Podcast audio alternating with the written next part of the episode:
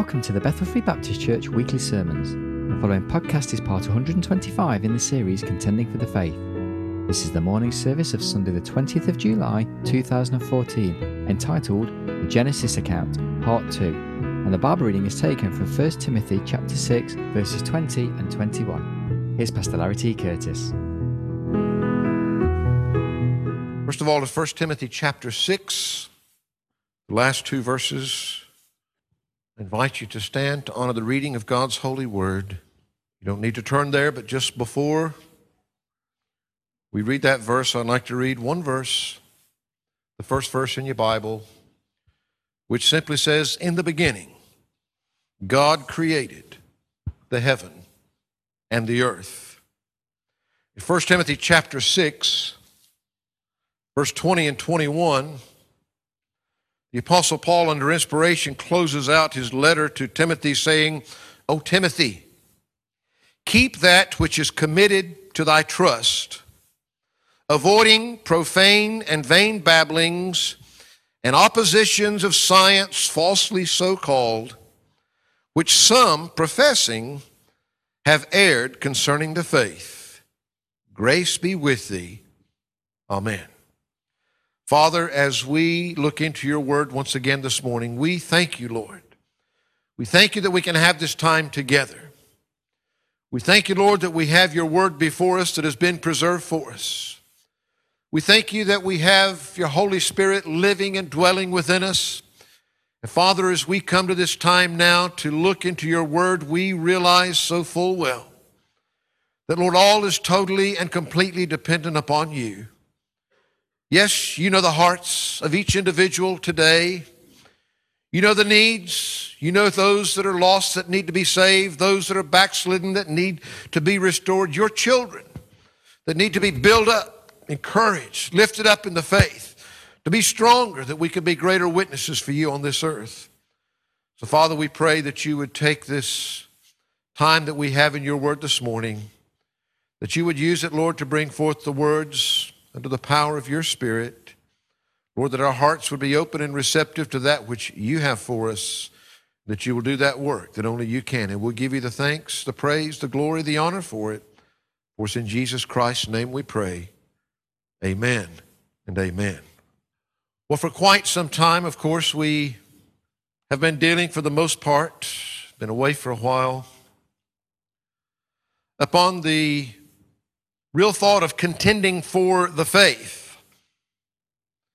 And of course, we moved from that essential necessity of being willing to contend for that faith that was once for all delivered to us to speaking about many of the fundamentals of that faith, the foundation of that faith for which we are to contend. Too many people fight over too many things that are not essential, that are not fundamental, that are not foundational. We can disagree, but there are things that are foundational to our faith, that are fundamental because they are so clearly set out for us in God's Word.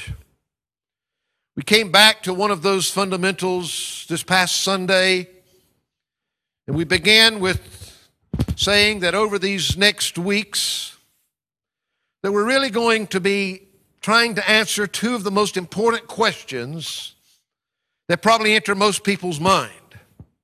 The first one where did we come from? How did all of this begin? And secondly, where are we going? How is it going to finish?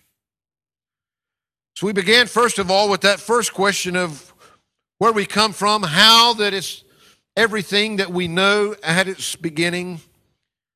So we turn to the book of beginnings, the book of Genesis. We talked about many things, and if you weren't here, you can go back, but we realized that, I said, in fact, though many people would shy away from thinking that they believe in creation, and yet everybody believes in creation of some kind. We talked about the theory of evolution and, and, and Darwin and many of those things that brought into existence and, and some of those theories that man has that I genuinely believe is precisely what we're being warned about here in Scripture those vain babblings, oppositions of science, falsely so called. They call them science, knowledge. But of course, even the theory of evolution does not answer the question of where we came from, of how it began. It picks up with something that was and what it evolves into what we currently are. The truth is, is that even there, they don't answer the question of where that life came from. And we looked at all the, the Big Bang and the cosmic soup and some of those things last week. But in actual fact, there's only two ways that life came into existence. Last week we looked at that spontaneous creation. In other words, they believe that life was created some way. They just believe that it, poof, spontaneously happened all by itself. It still had to be created. It still had to come from somewhere. It just did not have an outside creator. It's not creation that's the question. Everybody accepts creation of some kind. It's the creator is where the real question comes in. So we find that we looked at some of those things concerning spontaneous creation, how that life sprang into being all of its own accord with no outside help. But then the second is that if you do not believe in spontaneous creation, the other alternative is supernatural creation. And we read from Genesis chapter 1 through Genesis chapter 2 and verse 3 how that God created everything. We finished off last week with that illustration that I left you with. Sir Isaac Newton, when he built this model or had this model built, and his friend that absolutely was beside himself in the fact that there's no way that that thing just appeared by itself.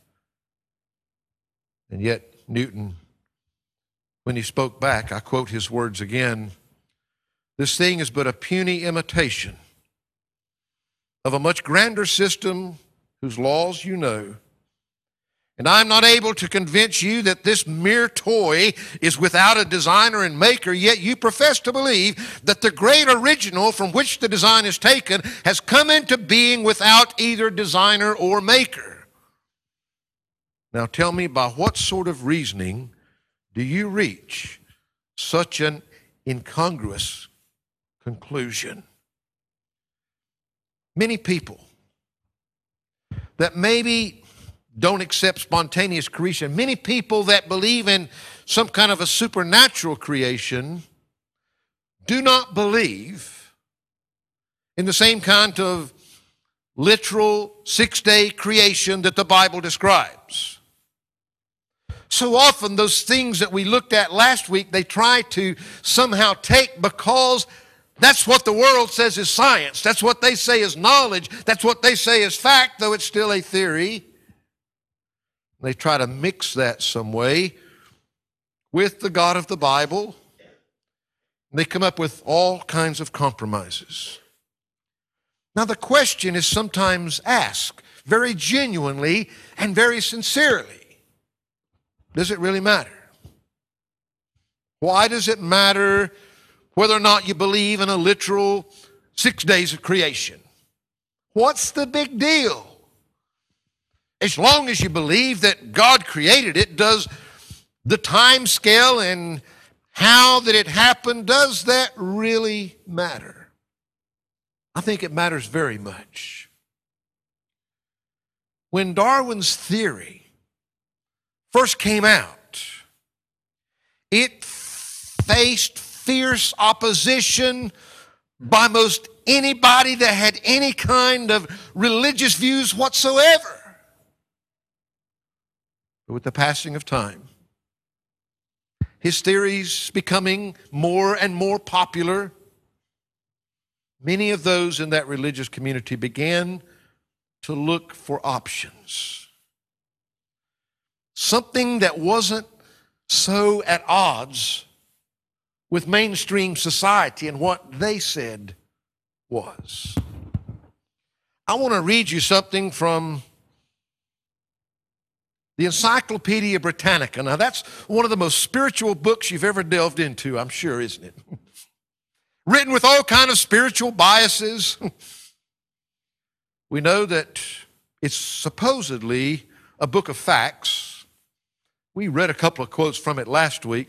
One thing for certain is you can't accuse it of coming from a spiritual bias. This is what it says.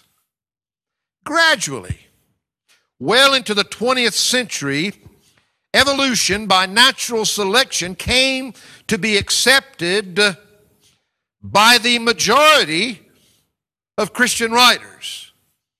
Now, the majority, when this theory first came out, were in fierce opposition. But now the world itself recognizes and said that into the 20th century, it had come to be accepted by the majority of Christian workers. Pope Pius XII, in his encyclical Humani Generis in 1950, entitled Of the Human Race, acknowledged that biological evolution was compatible with the Christian faith. Although he argued that God's intervention was necessary for the creation of the human soul. So he's trying to compromise, say, okay, you know, maybe all this happened, that's very compatible that evolution did this, but God still had to create the human soul. Pope John the Paul II, in an address to the Pontifical Academy of Sciences on October the 22nd, 1996, I dare say that all except one or two here this morning were alive at that time deplored interpreting the Bible's text as scientific statements rather than religious, religious teachings, adding this. New scientific knowledge has led us to realize that the theory of evolution is no longer a mere hypothesis. It is indeed remarkable that this theory has been progressively accepted by researchers following a series of discoveries in various fields of knowledge. The convergence, neither sought nor fabricated, of the results of work that is conducted independently is in itself a significant argument in favor of this theory. You say, well, okay, that was the Catholic Church. We, we know that we got some differences with what they believe anyway. It goes on to say similar views were expressed by other mainstream Christian denominations. The General Assembly of the United Presbyterian Church, supposed to be a good, sound, Bible believing denomination, in 1982 adopted a resolution stating that biblical scholars and theological schools find that the scientific theory of evolution does not conflict with their interpretation of the origins of life found in biblical literature. Nothing conflicting between the views of evolution and what the Bible teaches. The Lutheran World Federation in 1965 affirmed that evolution's assumptions are as much around us as the air we breathe and no more escapable. At the same time, theology's affirmations are being made as responsibly as ever. In this sense, both science and religion are here to stay and need to remain in a healthful tension of respect toward one another. Similar statements have been advanced by Jewish authorities and those of other major religions. In 1984, the 95th Annual Convention of the Central Conference of American Rabbis adopted a resolution saying, whereas the principles and concepts of biological evolution are basic to understanding science, we call upon science teachers and local school authorities in all states to demand quality textbooks that are based on modern scientific knowledge and that exclude scientific creationism. This is what the Jewish people were calling for. That creation teaching has no place in the schools. Folks, that's just a tip of the iceberg. That's the slippery slope that Christianity as a whole began to go down when they began to accept these theories of evolution, these false sciences of the world, and tried to make them compatible somehow to their theology.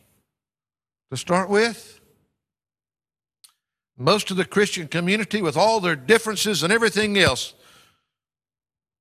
together they fiercely opposed Darwin's theories. As time went on, more and more tried to find ways to have it both ways. They did not want to stand against science. I say science falsely so called. They should have heeded these words to Timothy Keep that which is committed to thy trust avoiding profane and vague babblings and oppositions of science falsely so called, which some professing have erred concerning the faith. Today, as we come together here on this glorious Sunday in 2014, even many in what we would call evangelical, more conservative circles, have moved from a literal interpretation to all kinds of compromised positions. I have personally had conversations with men, with preachers that would consider themselves unashamedly evangelical, would consider themselves to hold to a strong biblical stance, and yet they do not hold to a young earth literal six day creation. To say that you believe in creation can unfortunately now have all kinds of different meanings besides the literal interpretation of what the Bible says, which is a young earth, six literal days of creation, there are those that try to come up with old earth creationism. You know, began with things like gap creationism. Then, of course, the gap theory was trying to hang on to the fact that, yes, God did created all in six literal days, but there was a big gap between when God first created it in Genesis chapter 1 and then what happened later in verse 2. To try to say that, well, yeah, what science sees in all these millions of years, we talked about last week, that that's true, but yet after that, God recreated in, in six days after that was all messed up. There are those also in that group that try to hold to some day age creationism. Now there's all kind of variations here, but bottom line what they're saying is that those days in in, in creation, and we'll look more at that later in one of the other topics, but that that word yom there in the Hebrew, that it doesn't mean a literal 24 hour day, that it can literally be translated as an age. And so therefore, what they're saying is that one day in Genesis chapter 1 is not one 24 hour day, because that's not what Yom means, but that it could be literally thousands, millions, billions, whatever that it needs to be to fit into their calculations of what science sees today. Now, we'll look at some of that later, but that was some strange million year days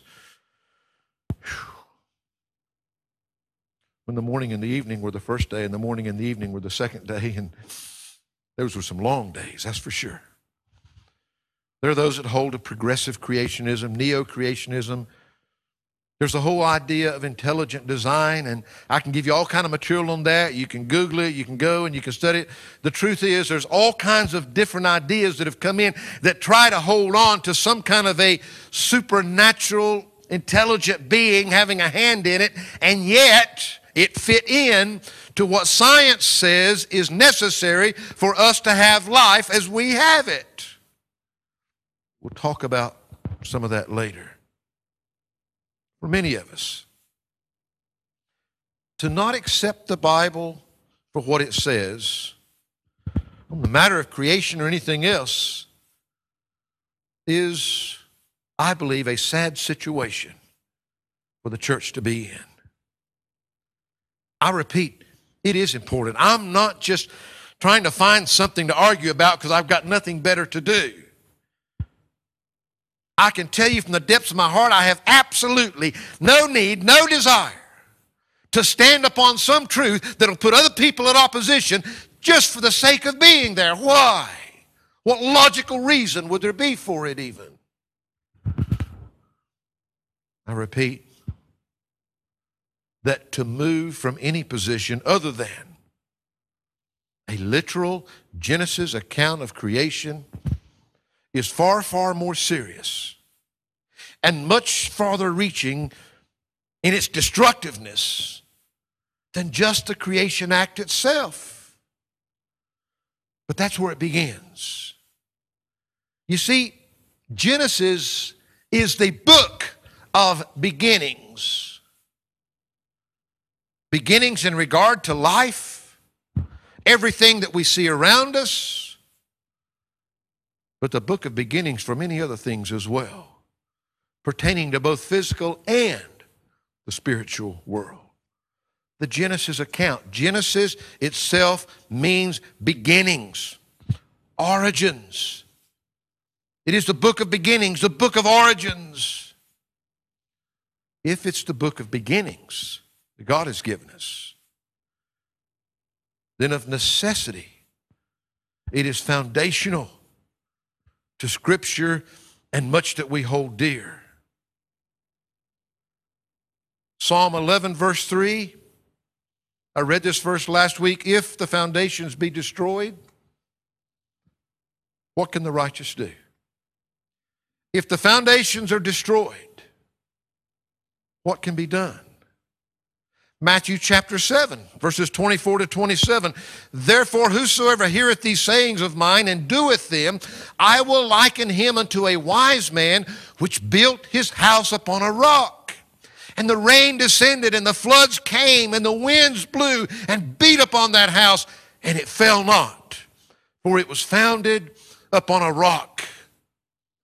And every one that heareth these sayings of mine and doeth them not, shall be likened unto a foolish man which built his house upon the sand, and the rain descended, and the floods came, and the winds blew and beat upon that house, and it fell, and great was the fall of it.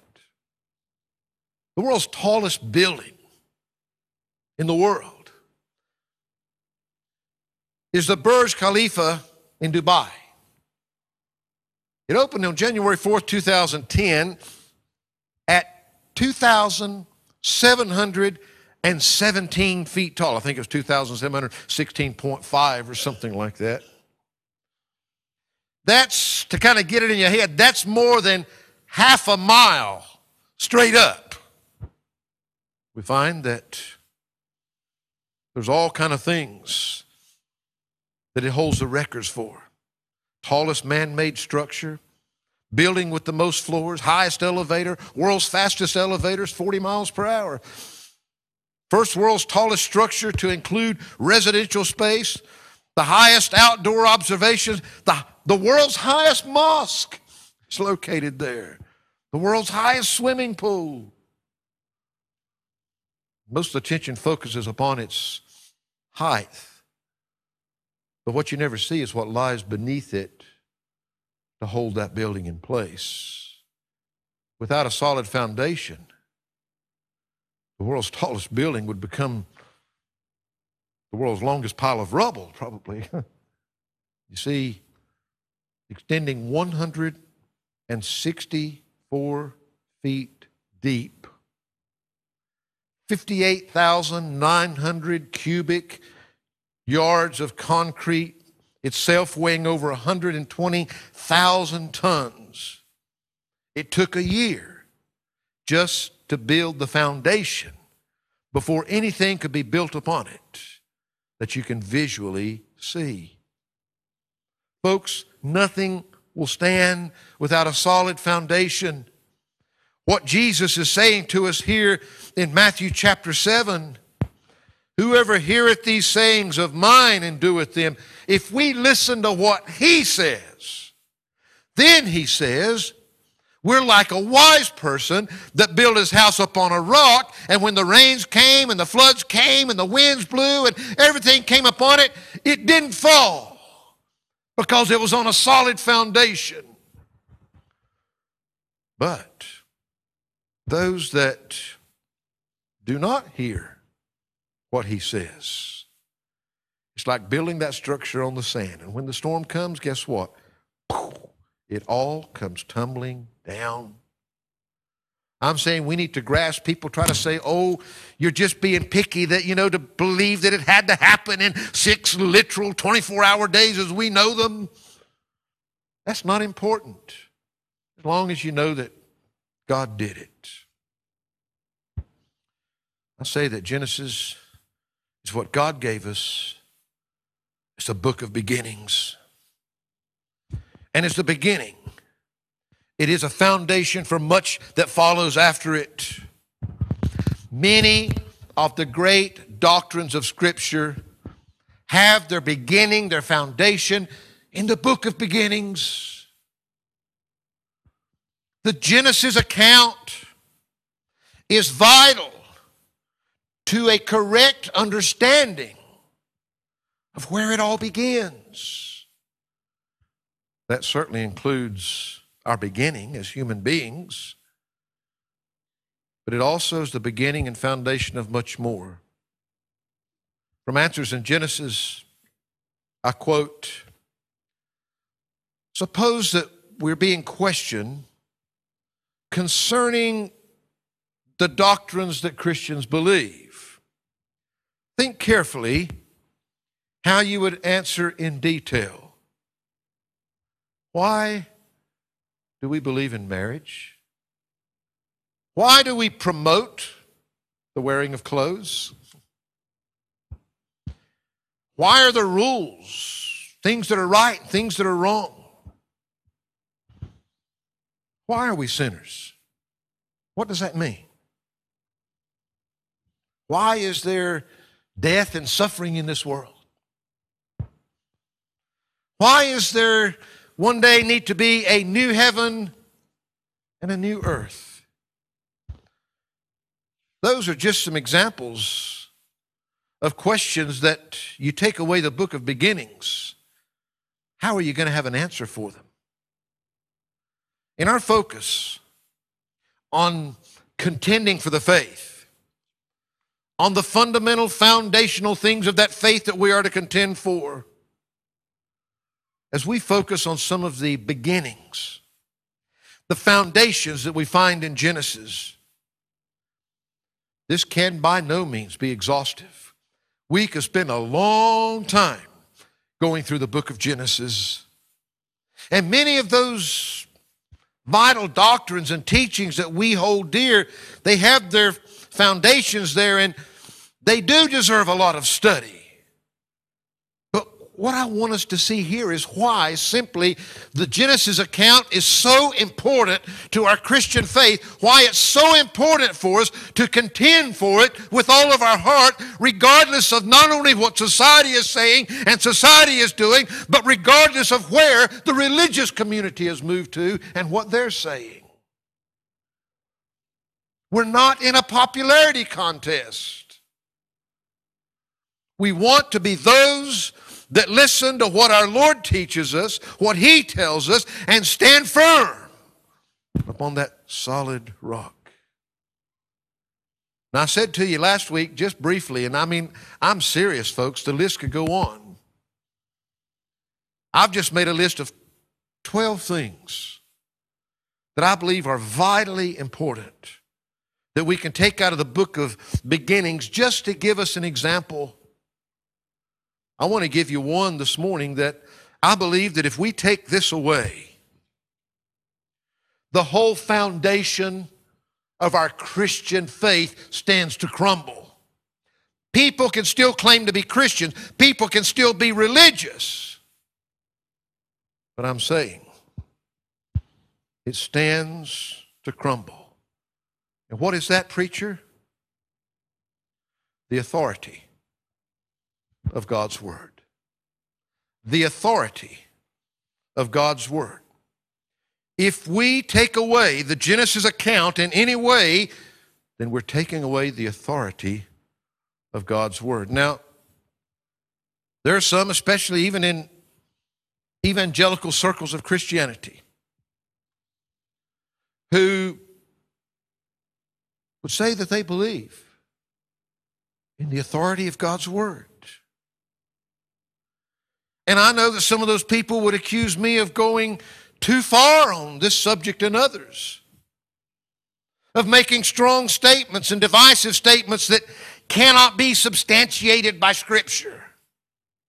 Well, I'm saying to you that it is precisely upon the authority of God's Word that I make those claims and precisely where the evidence lies.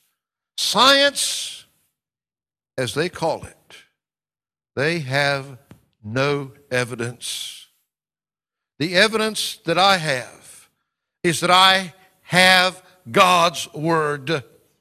Now, if a person doesn't take that, you see, you can't have it both ways. You can't have God's Word and not take what God said. God's Word is either authoritative or it is not. One or the other. There is nowhere in between those two statements. It's authoritative or it's not.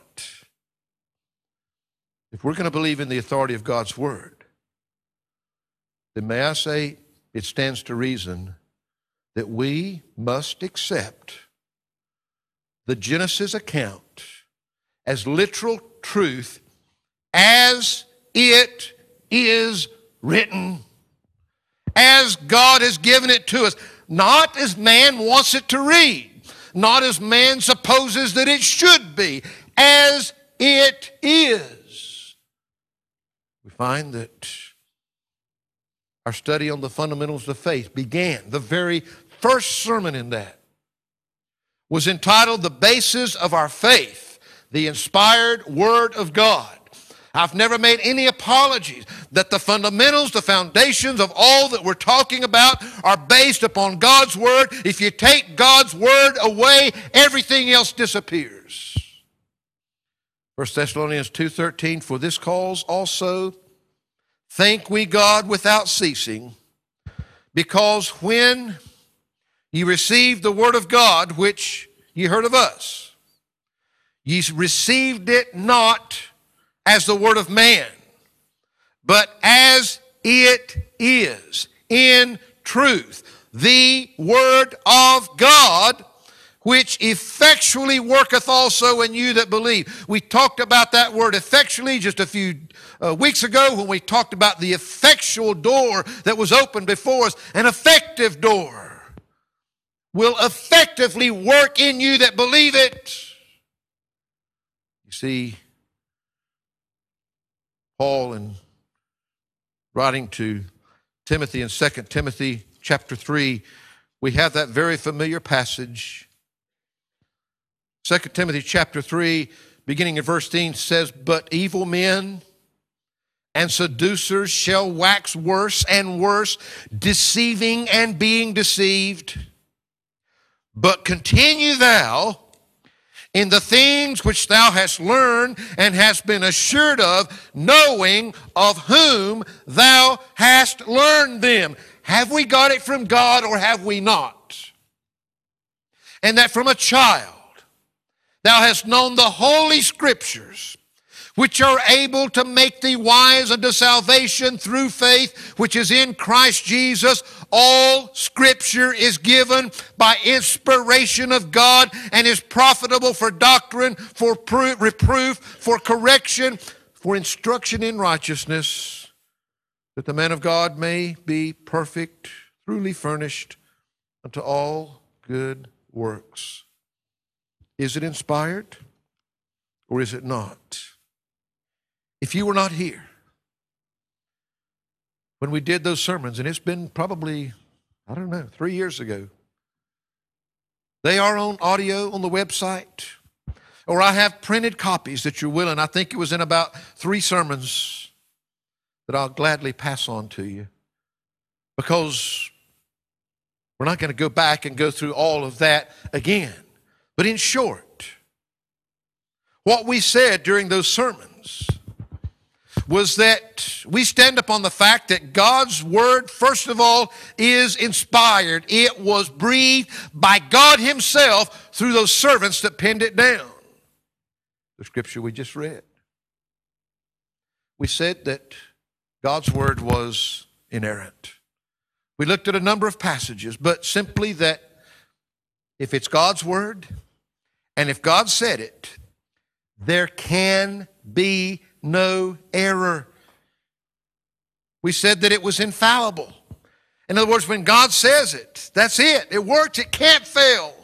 It can't be wrong. It's not only without error, it's impossible for it not to do what it's sent forth to do. We said that it was indestructible. What do we mean? I mean that God's Word is preserved no matter what. Men have tried to destroy it. Men continue to try to destroy it. But God's Word is indestructible. We said, pertaining precisely to what we're looking at here, that it is indisputable. In other words, it's authoritative in every word. You can't argue with it, you can't dispute with it God's the one that wrote it. God gave it to us. God sent it to us. And finally, that it was inclusive, that it's complete, that it's final in what it says. It doesn't need to be changed. It doesn't need to be corrected as man continually has to go along correcting his ideas and thoughts. If we truly believe in the authority of God's Word, we must accept the Genesis account as a revelation given directly from God, giving us an accurate and reliable count of the beginnings of man and the universe and everything that follows. That he gave it through his servant Moses under inspiration of the Holy Spirit, and that he has preserved it to this day with complete accuracy. It is authoritative in what it says, and it is complete and final in its truth. And we're going to be looking specifically at what it says concerning a number of things, including creation in six days. But we've got to understand in the first instance that if we do not take what Genesis says, as it says it, authoritatively, then we cannot, on the other hand, claim to believe in the authority of God's Word. This simple thought that I wrote down that came as I was studying these things if it is authoritative at all, it is authoritative in all. If it's authoritative at all, then it's authoritative in everything that it says. Our time is about gone. I'd like to read you the first two paragraphs of another sermon.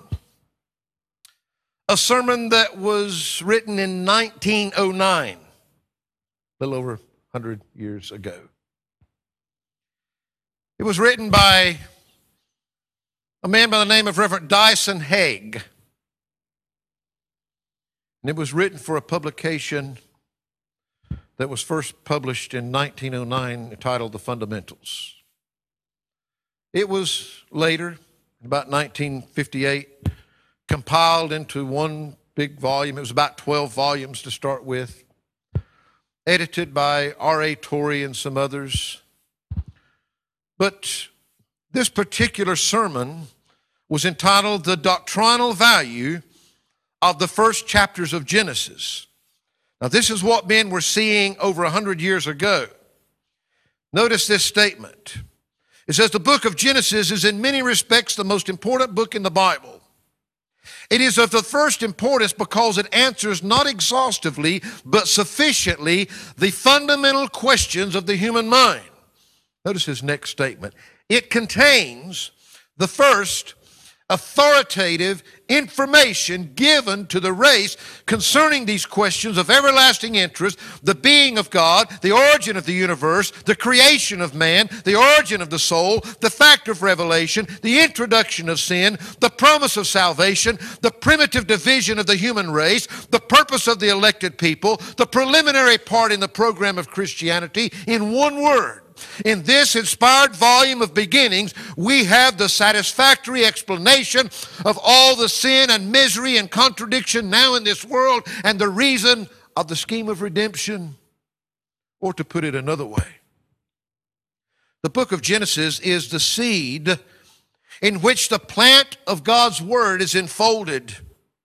It is the starting point of God's gradually unfolded plan of the ages. Genesis is the plinth of the pillar of the divine revelation. It is the root of the tree of the inspired scriptures. It is the source of the stream of the holy writings of the Bible. It is the base of the pillar, or if the base of the pillar is removed, the pillar falls. If the root of the tree is cut out, the tree will wither and die. If the fountainhead of the stream is cut off, the stream will dry up. The Bible as a whole is like a chain hanging upon two staples. The book of Genesis is the one staple, and the book of Revelation is the other. Take away either staple, the chain falls in confusion. If the first chapters of Genesis are unreliable, the revelation of the beginning of the universe, the origin of the race, and the reason for its redemption are gone. If the last chapters of Revelation are displaced, the consummation of all things is unknown. If you take away Genesis, you have lost the explanation of the first heaven, the first earth, the first Adam, and the fall. If you take away Revelation, you have lost the completed truth of the new heaven, the new earth, man redeemed, and the second Adam in paradise regained. If Genesis is God's word on the matter to believe, otherwise, is to undermine the very authority of all of God's Word. God's Word itself claims that authority, as we read earlier. It is vital to our faith as a whole that the authority of our faith is found in God's Word, in God's knowledge, and not man that we trust and accept the knowledge He gives us versus the knowledge man gives us. If we dismiss any part of the Genesis account as myth or deem it inaccurate in some way, then I say we begin to undermine the very foundation of all that we believe because we diminish the authority of God's Word. The Genesis account is where that authority begins, and it follows through to the very last. Amen. I say again, if it is authoritative at all, it is authoritative in all. What about all those Christians that don't accept the Genesis account, that don't take it as factual, that don't believe it's reliable.